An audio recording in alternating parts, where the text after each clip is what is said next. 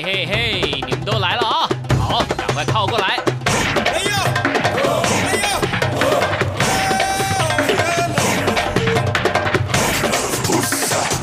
想了解台湾吗？一起来收听《台湾红不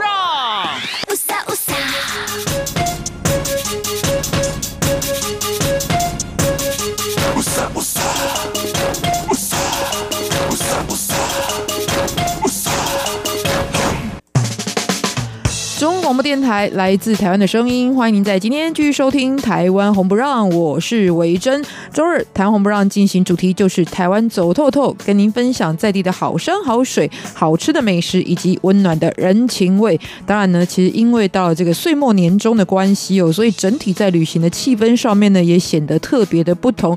包含接下来要来到的耶诞节，包含呢即将在一个月后就要来到的跨年的活动哦，在台湾当然非常多了哈，就是说。在这段时期当中呢，每一个地方都有着自己不同的特色活动。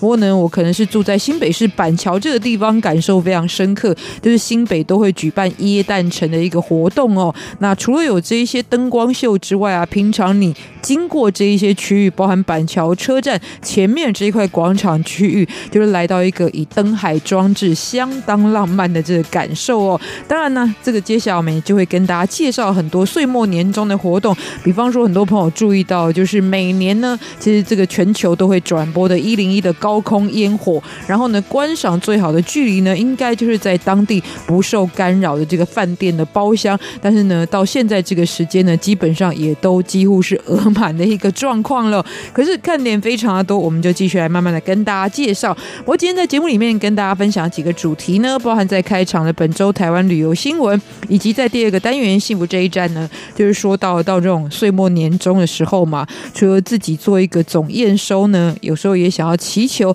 来年的幸福平安。那么在台北市呢，有两个非常知名的庙宇，一个呢是集合了众神之力，跟大家这个祝愿保佑的艋舺龙山寺；另外一个呢，就是非常临近央广的大龙洞保安宫，都是历史非常悠久，而且透过了不同族群展现自己历史风貌的代表性的古迹。不过往呢，作为市定古迹，我们也跟大家多次的介绍，但是在最近呢，它升格为了这个官方属于中央的一级古迹，所以今天再深入的跟大家分享。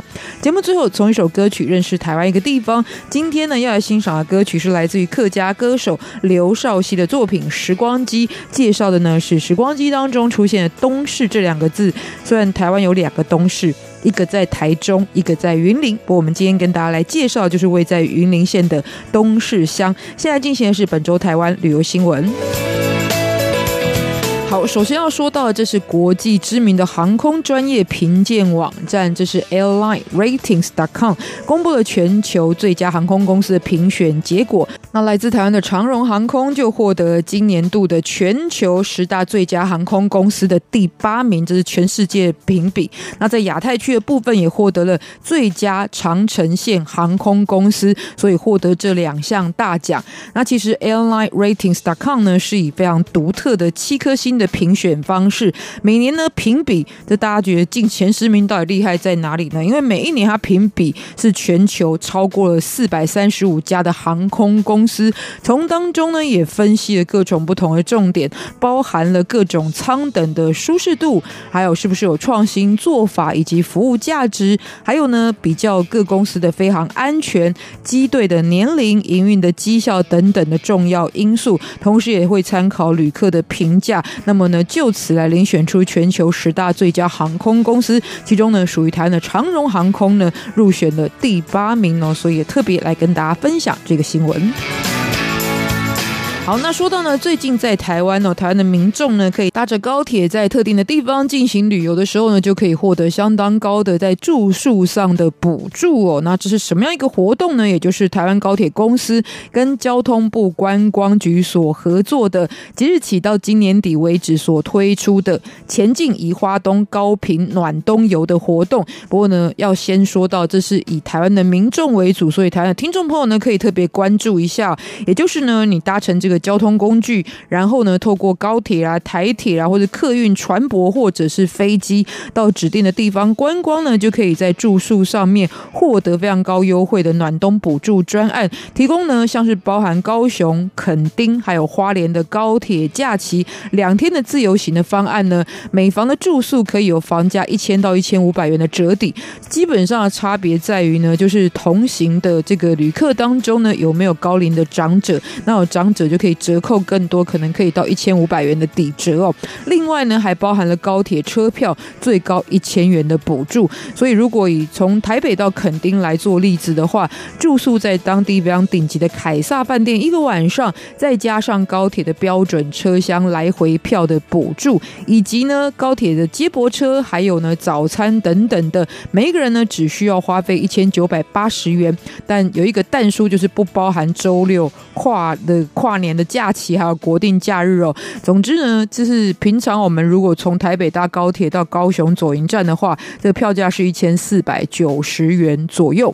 那可是如果这个方案大家可以试用的话呢，真的可以省下非常多钱哦。然后再介绍呢，是最近发现到一个非常有趣的景点，是位在于台中哦。那可能呢，很多朋友也跟我一样，喜欢探索那种平常呢以前是神秘的或者很少有人能够探访的地方，可是后来呢，跟观光结合之后呢，就变成了非常有特色的主题行程了。那么在台中呢，这个新亮点的地标呢，就是台中监狱的矫正教育馆。那其实就位在于台中监狱的入口。特别打造让大家呢可以一窥监狱当中世界还有它发展历史的一个秘密哟。那其实内部呢设有包含世界监狱的地图，还有互动区、VR 体验区、模拟房舍等等的体验，还有矫正历史的严格室，让大家更了解监狱的历史。其中呢，尤其像是这个 VR 的 3D 互动模拟教室呢。戴上眼镜就可以进入到一个虚拟的情境哦，你就可以好像直接感受、碰触到监狱受刑人的作业跟生活。那当然，有些人可能对于监狱的主题本来就有兴趣了。有一些朋友呢，可能其实这个亲子参与的时候呢，其实他在当中也做了很多对于犯罪的宣导，比方说呢，模拟这个毒品的味道，让大家知道它是一个什么样不舒服的感受。那其实也借此这样一个玩乐的过程呢，达到教育的功能。这就是台中监狱的矫正教育馆哦，不过我觉得这样的活动非常有趣的特色。另外一方面，也可以观察参与者啊，因为呃，比方说像七弹游戏，很多人可能就是不喜欢实际的作战，但是喜欢参与七弹游戏。又或者呢，你真的是被关到监狱当中，当然大部分的人都是不愿意的。可是去参观这样子一个其实我们很少有机会接触的地方呢，也可以不同的角度来看待生活。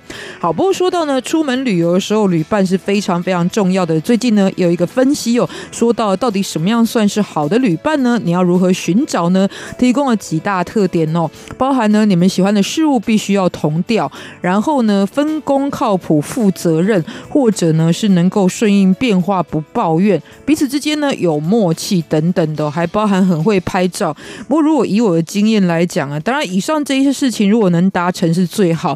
不过我觉得最大的一个先决条件呢，就是如果两个人出游的话，其中一个人呢最好就是真的神经非常的大条。所以呢，能够配合，然后也不至于到这个神经紧绷、很伤心哦。然后这样子是一个。比较好搭配的组合，即使有抱怨，难免呐、就是真的，对方如果很会拍照，你们很有默契等等，难免还是会有一些差异性。如果一个人可以放得很开的话呢，基本上就会是一个比较完美的旅游对象哦。当然呢，有时候呢，踏上旅途的行程是对于友情的证明，但也许是对于友情的破坏。你有没有曾经想过呢？在旅游回来之后呢，后来你跟朋友之间产生了什么样状况？有没有让你回忆非常深的这样子一个旅伴呢？后来的你们怎么样了呢？在这里，我们就来听到这样子一首属于回忆的歌曲，来自于五月天版本的《后来的我们》。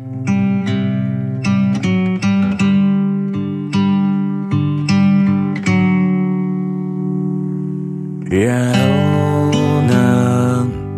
他们说你的心似乎痊愈了。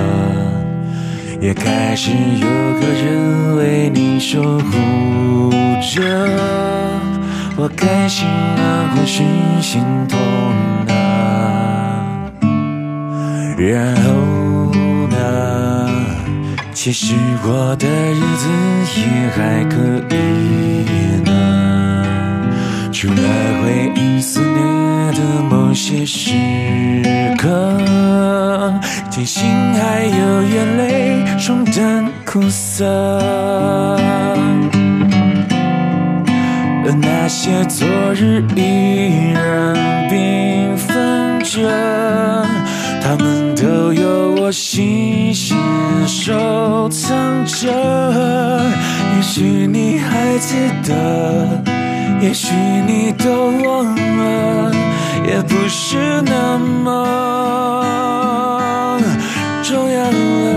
只期待后来的你能快乐，那就是后来的我最想的。后来的我们依然走着。只是不再并肩了，朝各自的人生追寻了。亲爱的，回忆我们共同走过的曲折，是那些带我们来到了这一刻，让珍贵的人生有失有得。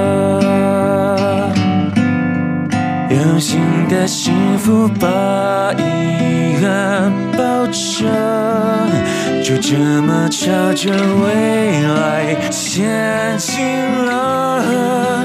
有再多的不舍，也要狠心割舍，别回头看我，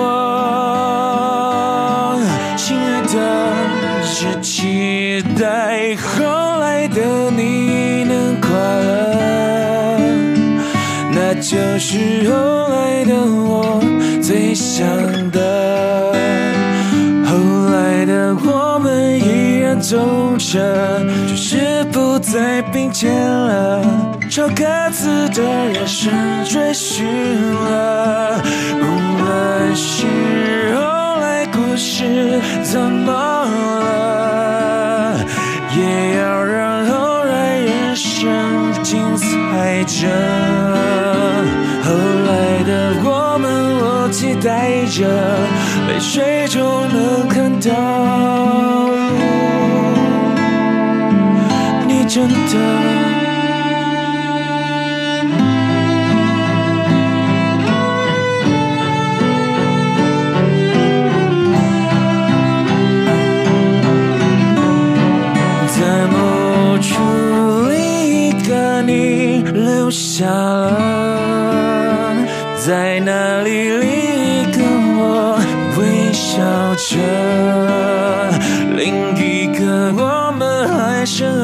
这代替我们永恒着，如果能怎么想就够了。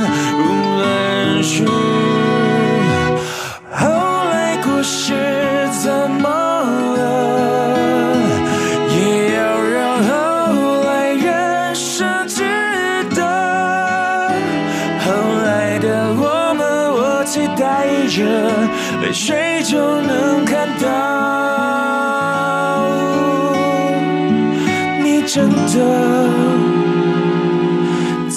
自由了。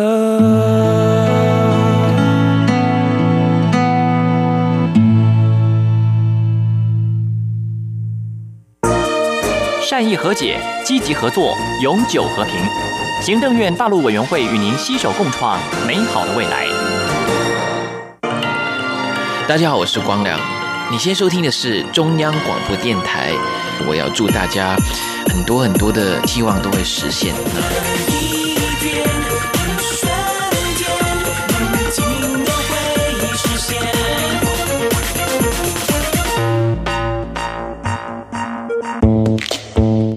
您继续收听今天的台湾红不让，我是维珍。在我们今天的幸福这一站当中呢，邀请到的就是来给我们讲历史公告，哎，不是聊天钉哦，也不是吴乐天，是我们的马继康老师。维珍好，各位听众朋友，大家好。为什么要讲古呢？因为这个古说到就是古迹哦。事实上，如果光是在台北走跳的，会发现有很多欧美游客的地方，反而是具有传统主题的地方。比方说去北门这一带，也可以看到很多外国人士。然后。前一阵阵子呢，我就特别去逛了台湾历史博物馆，也发现哇，好多。欧美人士会来这边认识台湾的历史，所以我想古迹的行程呢，也许对于在地人来说，通常都会习以为常，但其实是很认识这个地方最入门的一个方式哦。那除此之外呢，现在尤其在台北市有两个非常重要的跟信仰民俗相关的呢，从市定的古迹升格到了一级古迹，就是龙山寺，位在于艋舺；第二个就是跟央广还蛮近的大龙洞的保安宫哦。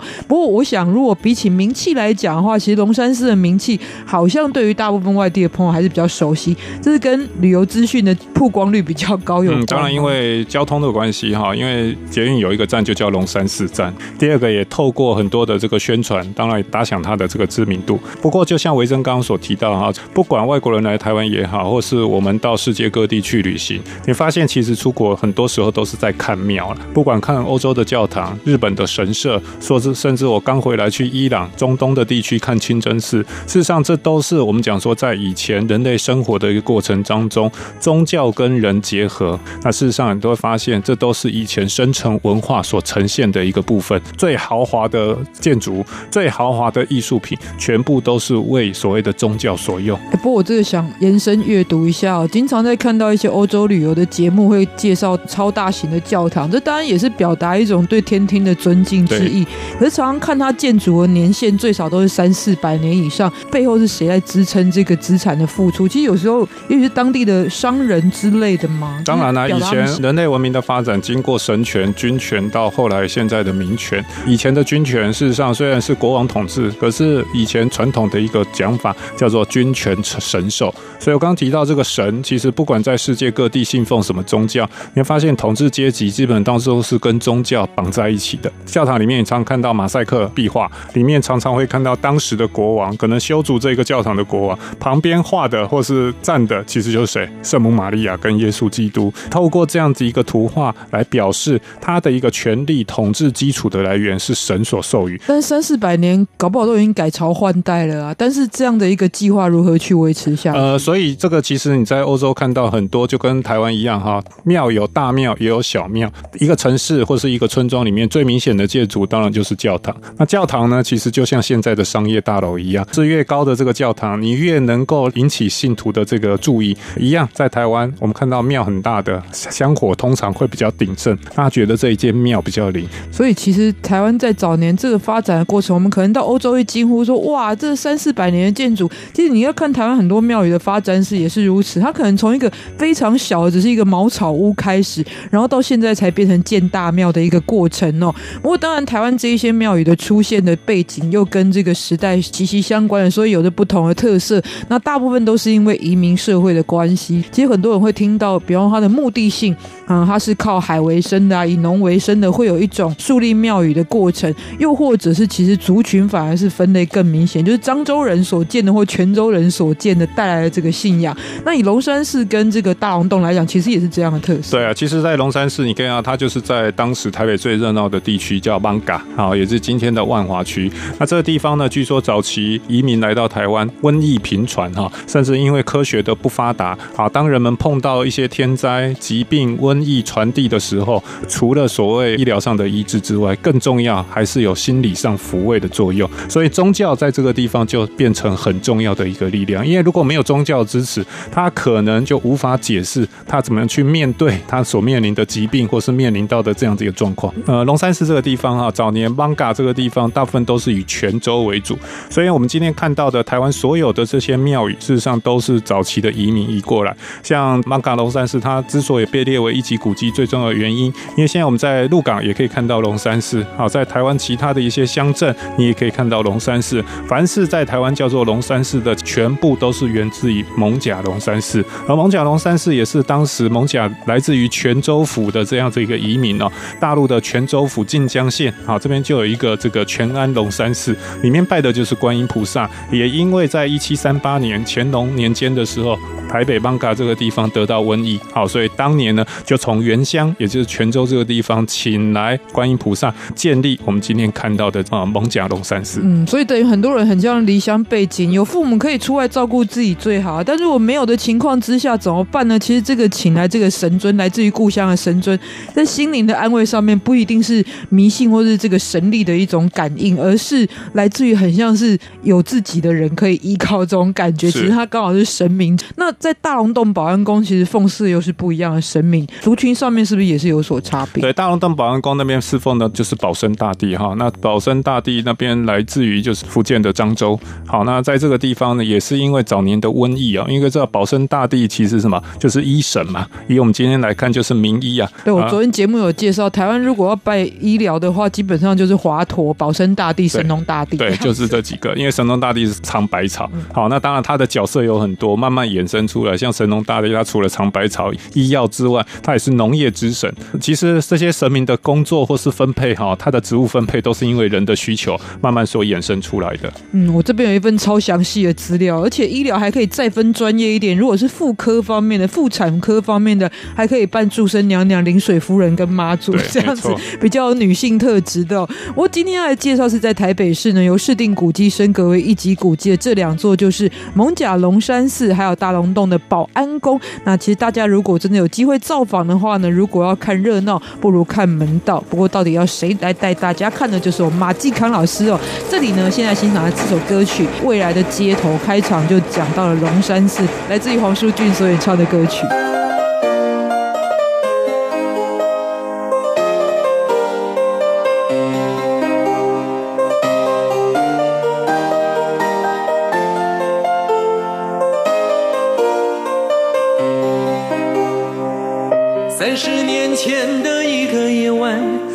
小孩蹲在街头，望着地上未干的花，那是老化石化的大梦。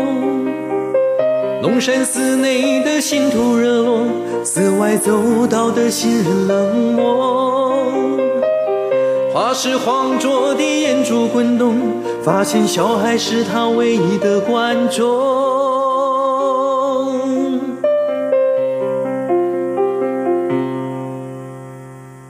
小孩不知在想些什么，只是静静地守在角落。或许那夜决定了以后长大雪花在巴黎的梦，究竟是幻想还是真发生过？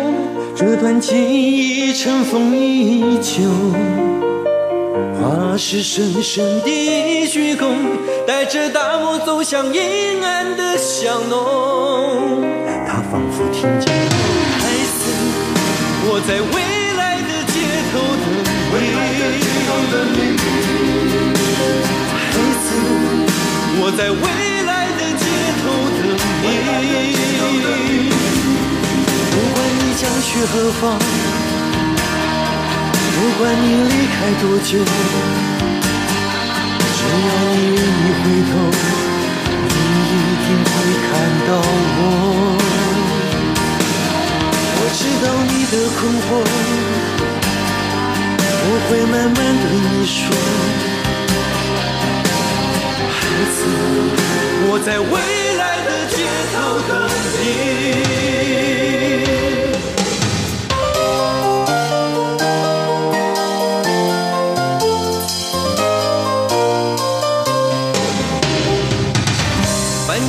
上毕卡索，巨像依然高挂在空中。有时相信，有时想懂，地平线却一直退后。属于自己的无法认同，属于别人的难以追求。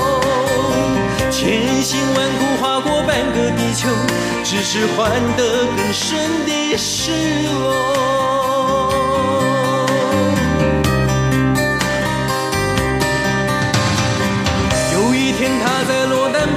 眼中，赫然看到一尊小小的达摩。站在巴尔扎克雕像后，透视他心中的脆弱。他热泪盈眶，他终于懂，落单旷世巨作的源头，其中的一切在。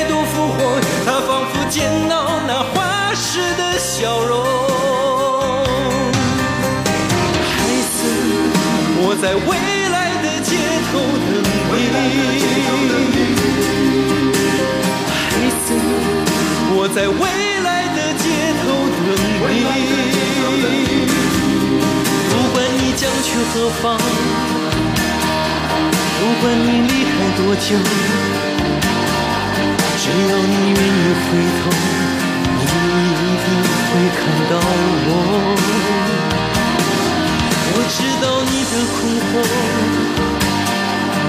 会慢慢对你说。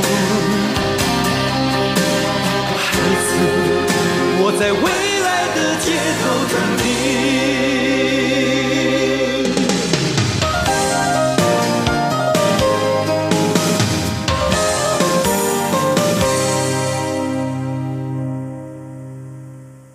他收拾行囊离开欧洲，回到旧日的万华街头，铺好纸张，他放好笔墨，等着孩子与他再相逢。孩子，我在未来的街头等你。孩子，我在未来的街头等你。孩子我在未来的街头等你，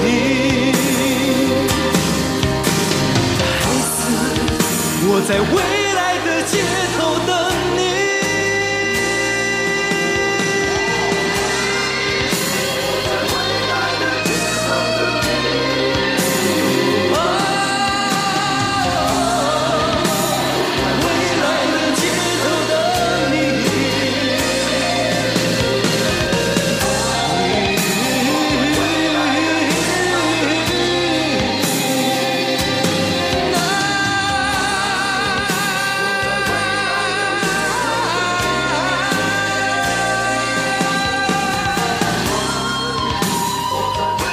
收听台湾红不让，在我们幸福这一站当中，要来跟大家介绍，就是在台北市呢升格为一级古迹的艋舺龙山寺，还有位在于大龙洞的保安宫。现在介绍就是艋舺龙山寺哦，它是一个非常方便可以到达地方，坐捷运然后走个三分钟就可以到了。不过其实它不是在艋舺地区这边第一个庙宇，对不对？对。但现在知名度是非常高。对，其实，在艋舺这个地方哈，因为族群的不同，因为需求的不同哈，像艋舺的这个清水岩，还有青山宫。今天跟各位介绍龙山寺，这个号称是蒙甲早期的这个三大庙哈。当然也因为拜的对象不同，不过呢，也都是在这个蒙甲当地非常知名的庙宇。嗯，那进去呢，其实，在台湾是有它的规矩的。因为龙山寺我来看很熟，因为我住板桥，其实基本上常有机会就会去看。他发现很多人走进去的时候不会管左边的门、右边的门。对。但事实上，其实这个顺序来讲，应该是从右进，对，右进左出。对，而且其实一座庙宇之所以成为庙宇，它绝对不是像民宅啊。所以像我刚刚提到的欧洲的教堂也好，日本的神社也好，基本上不是随便盖啊。任何一砖一瓦，甚至任何一个雕刻，其实都有它的典故或是它的出处。所以这也是为什么我们去欧洲，你看到哎，要详细的介绍圣经的故事。来到台湾，在龙山寺带领解说的这些台湾的导游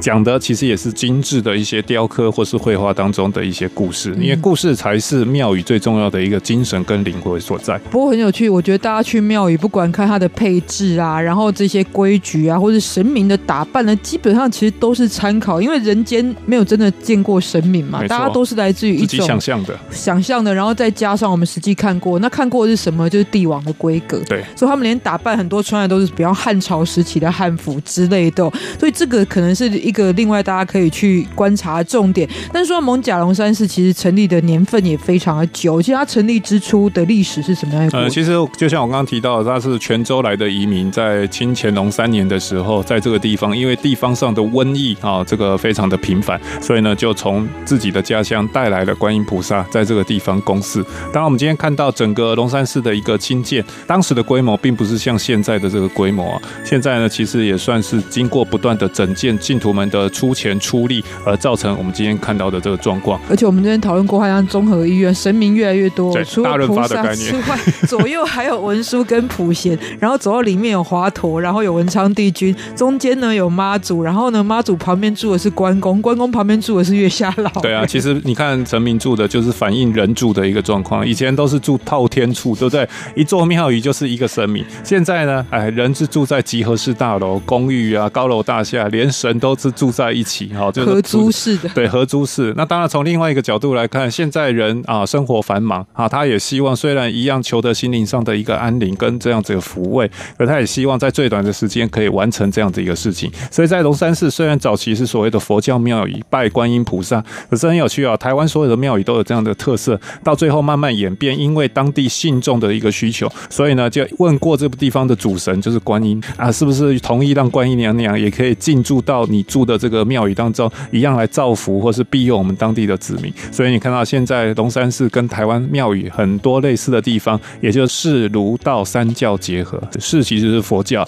儒呢就是我们在里面也可以看到拜至圣先师孔子。好，再来更重要的道教，也是像刚刚维珍提到的妈祖啊、华佗啊这些民间的信仰，都可以入世在其中。嗯，不过当然龙山寺的这一些神明，每一个人到来的典故有点不太一样。像我记得月老就是一个类似于落难的神明，后来被送到这边，有一点像是寄养的概念。可是没有想到他非常的灵验，所以后来越来越多人相信哦。但是现在看到在这个月老前面最多是外国人士，因为可能他们有自己的信仰，不太会去拜其他的神明。但是月老是一个姻缘的，而且跟大部分信仰不太有冲突。其实维珍，你知道吗？这好像我们台湾人去看罗密欧与朱丽叶一样，就是外国的月亮比较圆嘛。外国人哎也会觉得哎自己要找那个缘分啊，除了自己家乡的姻缘的这个神明拜一拜，哎来到国外，当然呢入境随俗也要顺便拜拜哈，心诚则灵嘛。真的那一区最挤哦。但是我们如果从文史工作的角度来看的话，其实老师觉得，一般我们如果第一次来到龙山寺的朋友，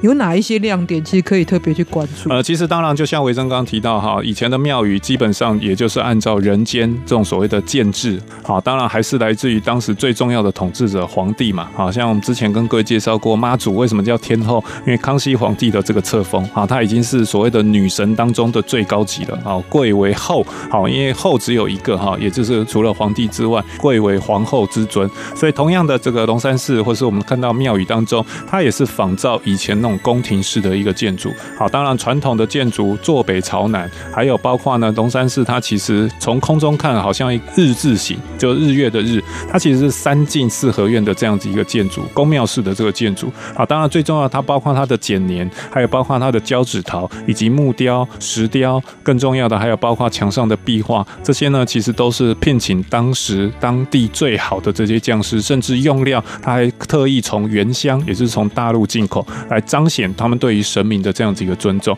好，所以就像维珍刚刚提到的，来到庙里面，当然你知道要怎么走啊。好，通常我们讲以前呢，东西南北各有方位之称，左青龙，右白虎，北朱雀，南玄武，那基本上都是按照这样方位。好，所以龙山寺其实也是按照这样的建制。那一般来讲，我们就是从龙口进，从虎口出。那很多人会搞错方向，因为他通常是面对庙门来分辨方向。其实，你来到庙里面，就像拜访神明的家，所以应该是从主人的角度，也就是说神明坐的角度，朝向门外来分辨左跟右。所以呢，如果你是面对神明，基本上是从右边啊，也就是神明的左边，叫做龙口进。那龙这个地方呢，其实在龙山寺比较好辨别，因为你进去要先沐浴净身嘛，但你不可能在那边洗澡，可是有个洗手台，洗手台的地方就是你应该进去的入口。对，可是通常如果你要找厕所，会在虎虎边，好，因为龙基本上是比较不喜欢污秽之物，所以这也是比较特别的地方。当然，你说在台湾也可以找到厕所在龙边的，那其实也就是后来人在盖的时候，对，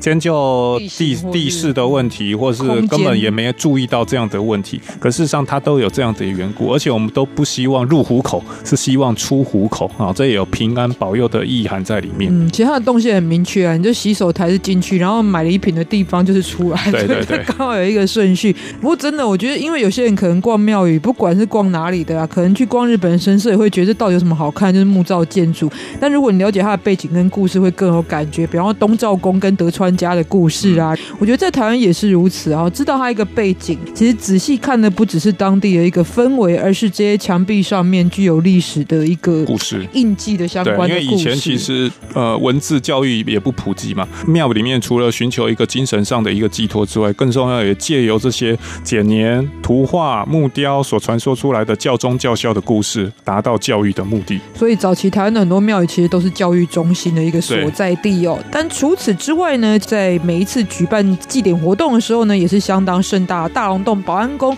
又有什么样的故事呢？待会再跟大家分享。爱不可及，谁能相依？一路同行，未必走进心里。貌和神离，不如牢记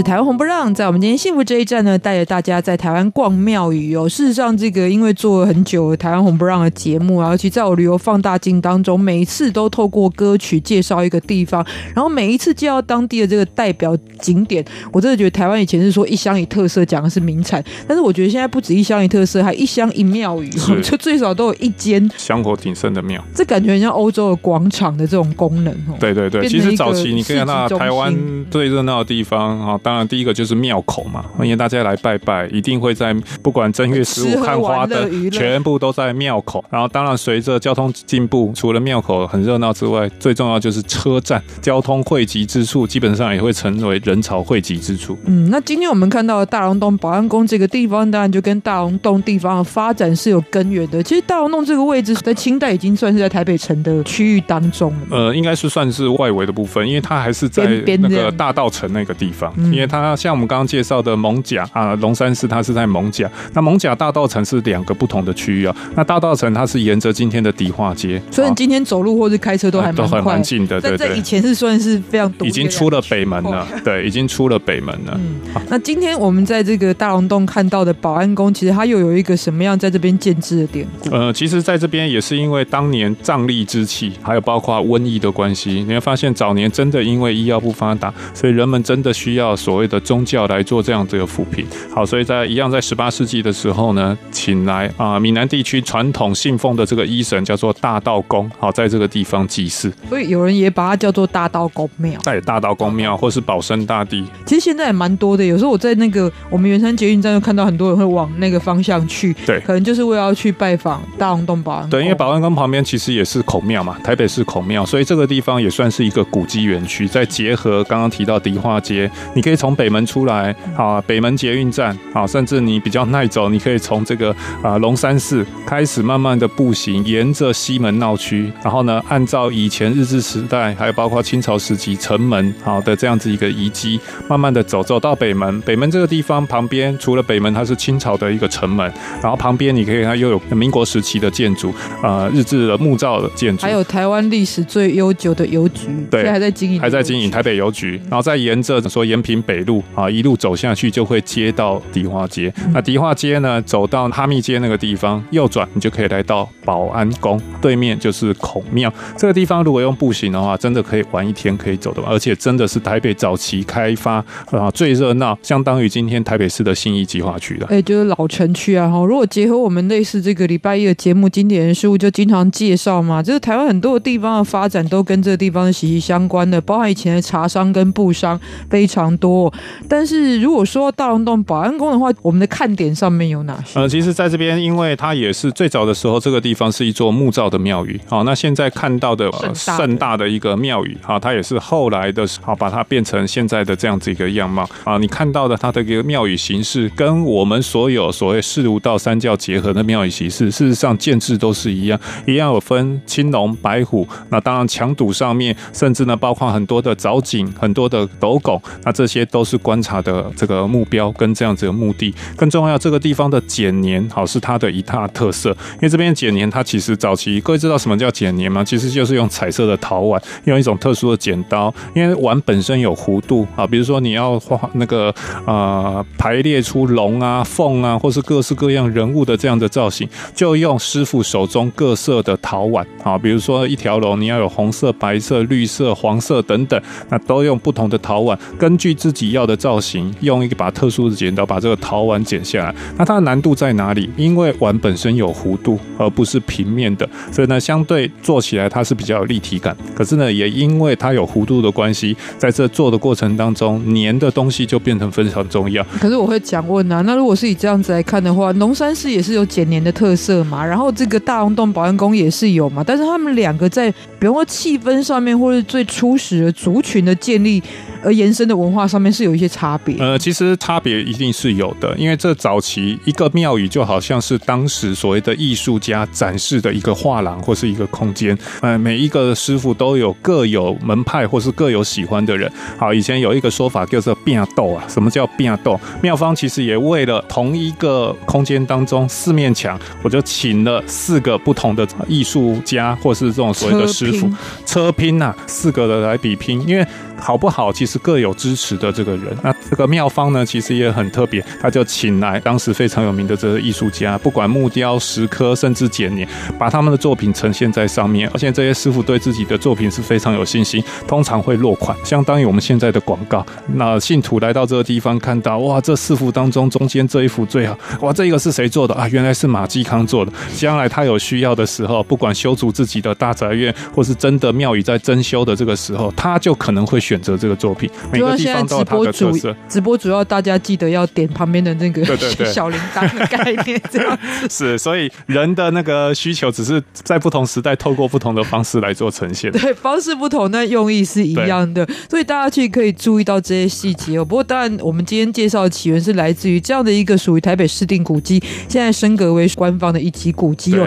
这非常特别之外，其实不只是单点这两点这样去看，是要串联这整个历史氛围，然后沿途你可以感受到台北的古城的一个发展，非常重要的一个。而且这两个庙宇因为现在都是一级古迹了，那一级古迹当然它为了推广传统文化，除了他们自己本身侍奉的这个神明之外，像保安宫这个地方每年也都会举办保生文化祭，它其实就是包括透过传统戏曲、放火狮、绕境彩街，各式各样的这种传统啊庙宇的一些仪式，把它艺术化跟精致化，落入一般啊，每年大概是三月份的时候，因为三月份就是保生大帝的这个生日。好，所以今天特别来跟大家推荐来自于台北的这个古籍之旅。今天也非常感谢马继康老师，谢谢，拜拜。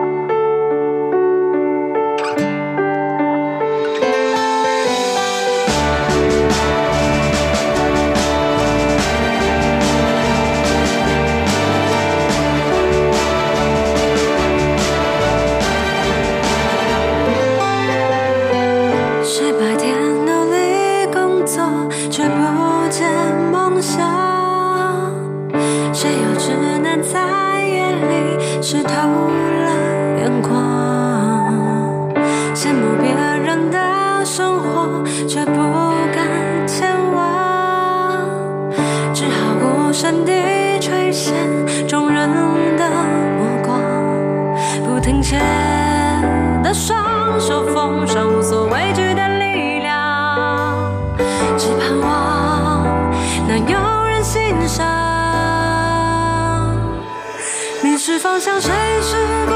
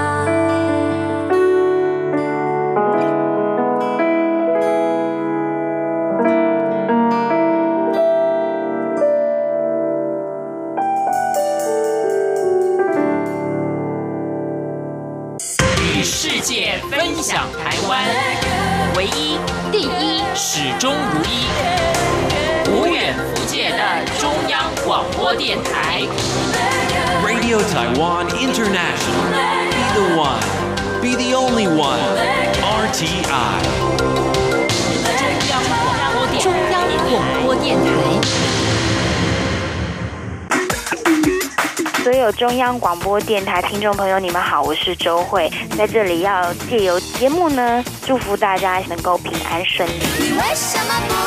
为什么不？为什么不肯说爱？你所继续收听的节目是台湾红不让，我是维珍。在我们今天节目最后进行旅游放大镜的单元，就从一首歌曲认识台湾的一个地方。那今天要跟大家分享的歌曲是来自于客家歌手刘少熙，非常具有时代感，但是内容呢在诉说是客家传统精神的《时光机》这首作品哦。介绍就是在歌词当中出现的东势乡。不过说到呢，台湾的东势的地名呢非常有名的有两处，一个呢是云林县的东。势乡也是我们今天要介绍的主角。另外一个呢是青年朋友会非常熟悉的，因为很多人会来到当地的林场进行露营活动的台中市东市区这个地方哦。两者之间有没有关联呢？事实上，如果从它的发展过程来看，好像是没有什么特殊的关联性哦，纯粹是独立发展当中呢，因为东边地势的一个特殊的形式而出现了相同的名称。不过呢，如果以很多这个地方耆老的口述历史来看呢，好像又有这样子一个相关的连结哦。因为在清朝时代呢，其实台湾就存在于闽粤之间械斗的问题，所以移民者在移民到台湾之后呢，又会有一个再移民的相关的行动，而集体迁村。那么就有说法呢，其实原本在云林县东势乡的这个客家族群呢，后来也的确的往台中迁移哦，所以之间好像也是有那么一点历史渊源。总之呢，我们今天要介绍的就是。位在于云林县的东势乡，那么在当地呢，其实开发至今已经有两百多年的历史了。那么在清朝光绪年间的时候呢，又设立了海丰堡麦寮总业局。那当时呢，是由那个时候的彰化县来管辖。后来直到日本时期呢，又属于台中县的北港办事处。而后呢，其实，在行政区域上面也有不断的这个归属跟划分的改变，一直到一九五零年代的时候呢，才正式定为今日所称的。云林县东势乡。那其实，在云林这个地方的东势呢，有一个习俗活动非常有名哦，而且很多人呢现在都会想要去体验，就是很难见到的一个盛况，叫做呷饭搭，也就是吃饭摊的意思哦。那其实呢，这是由当地的包中乡跟东势乡每年元宵呢，其实都会举办的一年一度的宗教盛事。那么当地的这一些庄头就会轮流来主办哦。相传它的起源大概在清朝就已经出现了，那起源的背景呢，来自于曾经瘟疫盛行的当地呢，其实村民后来为了要。让地方可以平安，所以呢，就恭请了来自于马鸣山镇安宫主祀的五年千岁出巡来扫除这一些瘟疫的作乱。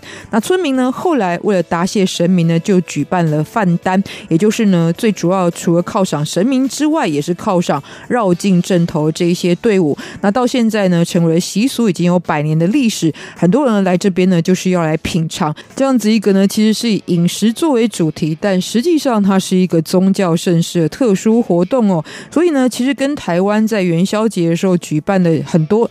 大名鼎鼎的这一些活动，包含像是在新北的平溪天灯，还有在台南的盐水风炮呢，其实是齐名的。所以有机会呢，大家可以来参与哦。就是元宵节的时候呢，这些村民们就会把料理好的油饭、羊肉汤、米糕、肉羹、竹笋汤，非常多的这些食物，就用担子扛在肩上，然后就会徒步的走进田野当中进行宴席。所以完全是一个户外的、野外的、露天的方式，非常自然哦。但是呢，由于慢慢的这个吃饭的人越来越多，所以这个有一个记录是在二零一一年的时候呢，号称就有十万名的饕客，也就是食客们哦，来到这边来进行饗宴。那另外呢，因为开饭的时间不一定，所以一般来说大概是在下午的两点或三点来举行。所以呢，如果真的有心参与的朋友呢，也可以特别的注意哦。总之呢，这个在田野当中吃饭的活动呢，其实也是台湾传统历史的一个非常有趣的认识。而在当地非常值得拜访的古迹地标，也就是当地的四安宫，主要祭祀的呢是三山国王哦，而且这里也是当地的信仰中心。这一座宫庙呢，创建在清朝乾隆年间，原本呢是茅草架设的一个供奉的场所，而后在历代呢经过了改建，保留了古代的特色，成为了今天所看到的风貌。那其实呢，三山国王指的是当时在广东省河婆镇一带的金山、名山跟独山山神。大概在明朝年间，这样的信仰呢，随着移民来到台湾，然后呢，其实这一些尤其是客家族群，就会祈求三山国王保佑，让自己呢在移民的开垦过程当中可以化险为夷。而后呢，也在这个台湾落地生根之后，所以就在当地建庙，让后代子孙呢可以继续来奉祀。不过呢，虽然是经过多次改建，呈现今天的样貌，但是还是有非常多的器物，包含看到龙柱、石柱、壁画等等，都是超过百年多历史的一个宝贵文物，而且当中也可以看到福佬客的一个在族群上的承接跟转变哦。虽然曾经有闽粤械斗啊，大家井水不犯河水，这个来自于福建跟广东的移民，可是呢，三山国王庙虽然是作为客家文化的一个信仰中心，但是在这些客家族群离开之后呢，继续在这片生活的这一个福建的移民呢，就传承了这样子一个属于客家的文化，所以呢，也是非常具有特色的一个信仰的重点哦。今天特别来跟大家分享。那么最后呢，就一起来欣赏这一首呢，来自于刘少熙所演唱的《时光机》。在歌曲当中，也要跟您说再见了。欢迎您有任何问题都可以来信到三三八八 @rti 点 org 点 tw，或者是台湾台北市北安路五十五号中央广播电台给维珍收就可以了。那么期待在下周来临之前呢，这一整个礼拜你都可以过得非常的顺心如意。我们下次同一时间空中再见，来听歌，拜。半夜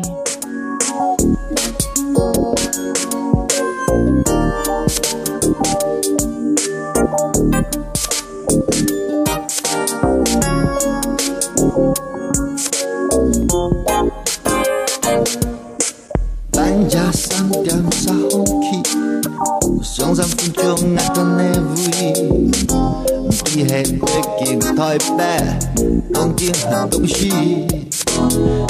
流浪安久不知时，上千世代时光机，将之前的往事总下对头做起。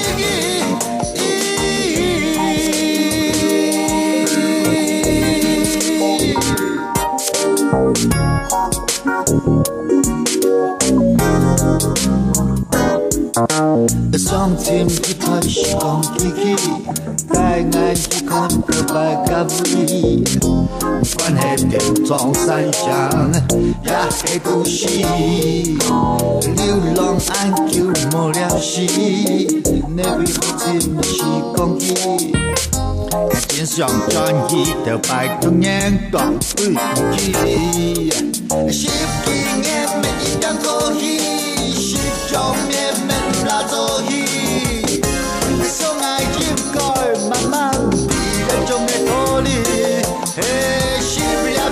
me vos i shi Qëllë se moj me vos ma mandoj